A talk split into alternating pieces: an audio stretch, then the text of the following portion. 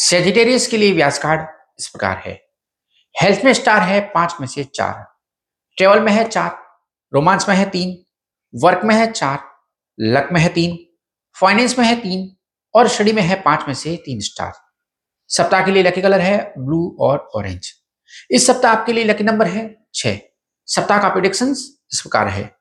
व्यास card के अनुसार इस वीक मिक्स रिज़ल्ट एक्सपेक्टेड है।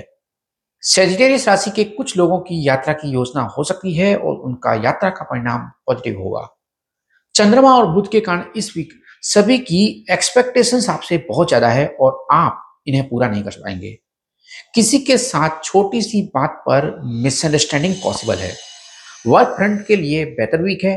हाउस वाइफ सेम रूटीन के कारण टायर्ड फील कर सकते हैं और उन्हें ब्रेक की ज़रूरत है। स्टूडेंट्स के लिए कोई बड़ा बदलाव नहीं है। इस सप्ताह आपके लिए रिकमेंडेशन इस प्रकार है।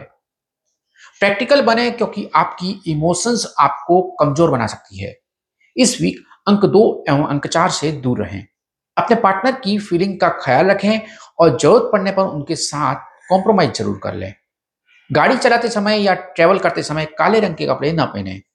शनिवार की सुबह अपने घर के मुख्य द्वार पर नींबू और मिर्च लटका कर रखें और अगले शनिवार इसे बदल दें। हर सुबह अपने इष्ट देव का जप करना न भूलें। Good luck